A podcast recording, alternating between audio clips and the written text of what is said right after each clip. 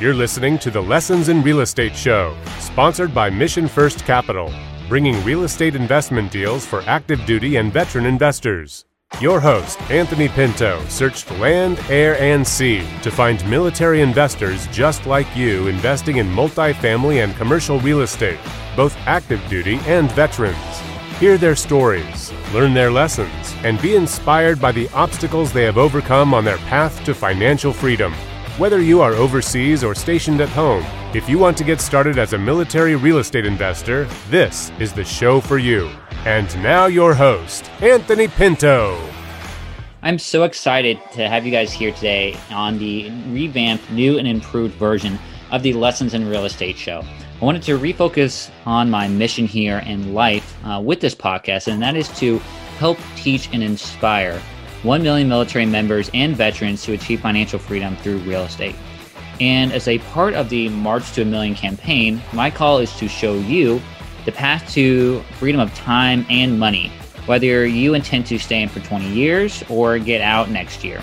And so, listen to the stories of fellow military members and investors just like you, struggling, overcoming, and achieving success in multifamily real estate. And even some of them doing it while active duty, and really dig into their lessons learned as well as their failures on their path to success. Uh, but you came here for the show, so let's get to it.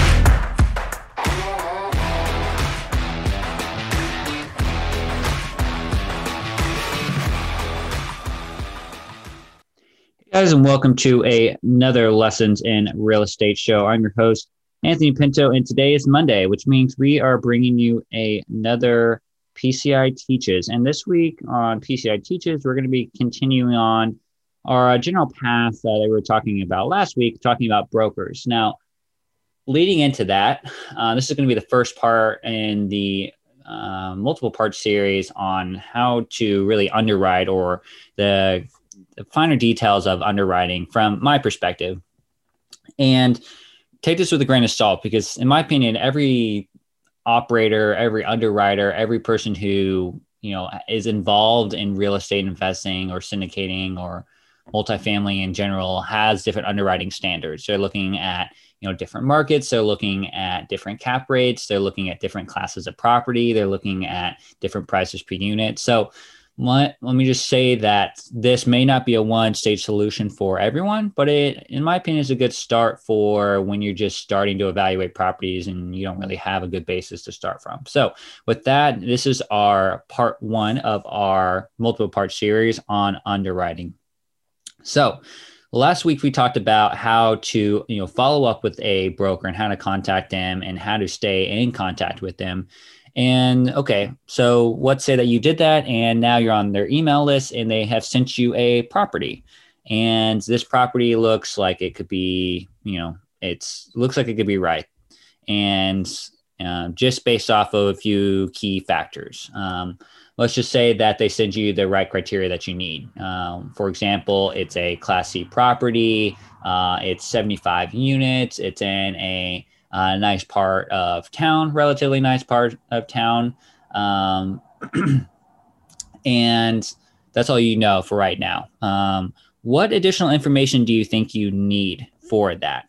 Well, for the first off, you need uh, two pieces of documentation at the very least to evaluate a property, a multifamily property, or really a commercial real estate property in general. And that's going to be the current rent roll, which is the uh, list of the uh, individuals who are currently leasing the property, and it's going to list items like um, the number of bedrooms in that area in that uh, um, property. Then there are different types of bedroom uh, units, bedrooms in those properties.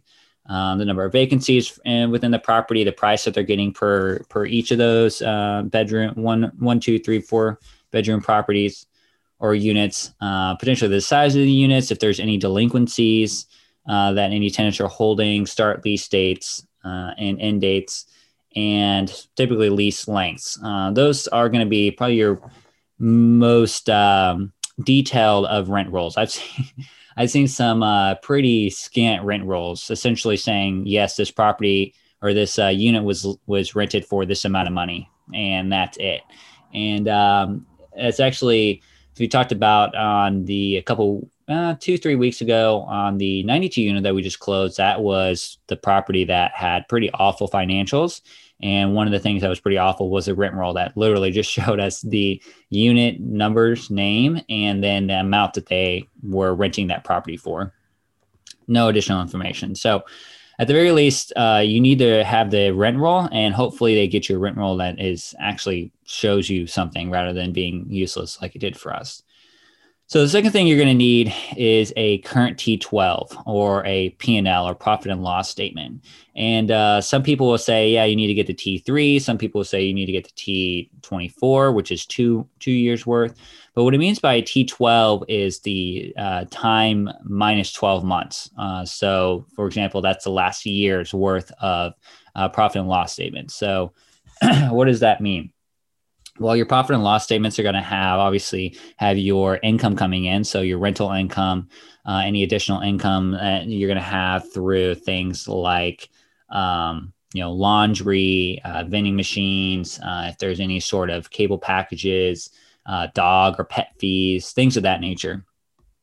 But it's also going to show things like the uh, delinquencies, any concessions that you had to provide, uh, bad debt on the property, um, any vacancies uh, that are showing right now. And it's specifically, it's going to show you what the economic vacancies are compared to uh, when you compare that to the uh, actual rent roll.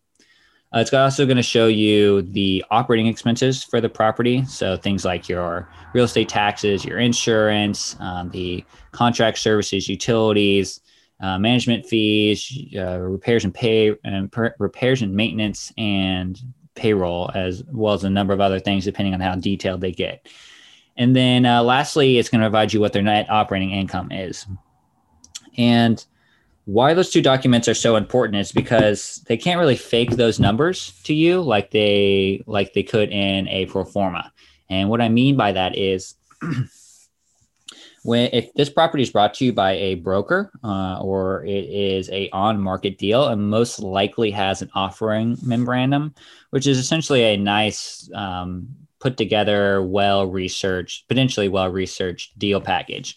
And it's going to give you all the finer details on the property itself. It should be pretty much as detailed as you can get uh, on the property when it comes to details like uh, the ownership of the property, when the last renovations were done, um, what the property is renting for, what the potential is for it, uh, what the rent roll uh, potential is actually looking like, uh, what the upside is, and the danger with using the offering memorandum or just the broker's details uh, that they provide you in general is the is for that very last uh, point there is that they are trying to sell you something at, at the, very least. They're trying to make money off of this deal and the best way for them to do that is to get as high of a price as possible.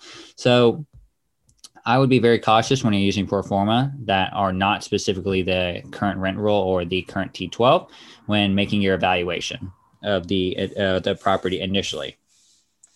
So those are the two number number one and number two documents i say that you need to get started with underwriting. Well so what are some additional things you would need to be able to use to underwrite the property at least initially?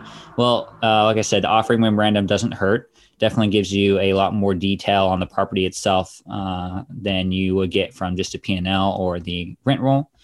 Um, the whisper price if there is one for, uh, for the property and what that means is that um, you know the property may not be listed on the offering app on the actual offering memorandum or be listed by the, the, the broker it may just say unlisted or uh, contact broker or something along those lines and so that means that the the seller is most likely wanting to um, boost the price as much as possible and create some sort of competition, but they have a general price in mind. So when you ask for the whisper price, you're asking really for, hey, yeah, you know what is the what is a buyer actually looking for? So you can kind of determine oh man that's super overpriced or oh man yeah that's actually not bad. I think we can swing that.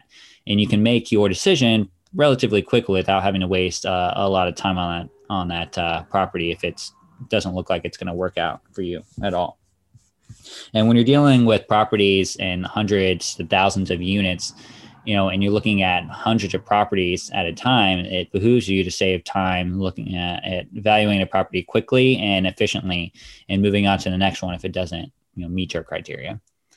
Um, some other things I would look for are the status of any capex repairs that have been completed by the seller, uh, and the uh, the dates of when those were done and how extensive they were. So, for example, what I mean by that is uh, if if the roofs were replaced in the last X amount of years, uh, if the um, central air conditioning was replaced in the last X number of years, uh, if siding was redone, if electrical was redone, if the plumbing was redone, something along those lines, something that was big that the um, seller recently did uh, or has been done in the last, you know, 10, 15 years, depending on what the renovation is that's something that you may want to know because it could be a calculus in your decision when you're determining yes i need to pay for x y and z now up front um, what we call deferred maintenance and rather than having to endure that later on or kick it down the or kick the can down the road further on. And then um, that's all the documents I say you would you would need right now, and uh, most of that can be provided to you by the seller uh, or by the broker, um, and mainly by the broker. If it's being represented by a broker, then you should absolutely get that information from uh, from your intended seller's broker. And if they can't provide you that information, I'd be suspect with working with them in the first place. So, with that, I hope you have enjoyed this part one of our multi part series on underwriting. And uh, we'll catch you next time on the Lessons in Real Estate show. Thanks for listening. If you are a military investor and found this episode of the Lessons in Real Estate show packed with great information, tell your friends and leave a five star rating on your listening platform. Every comment is read and appreciated. Don't forget to check out our weekly episodes of PCI Teaches, brought to you by Pinto Capital Investments. Learn about basic and advanced topics in real estate investing.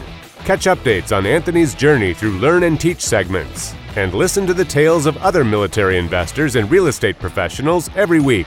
We'll catch you next time on the Lessons in Real Estate Show.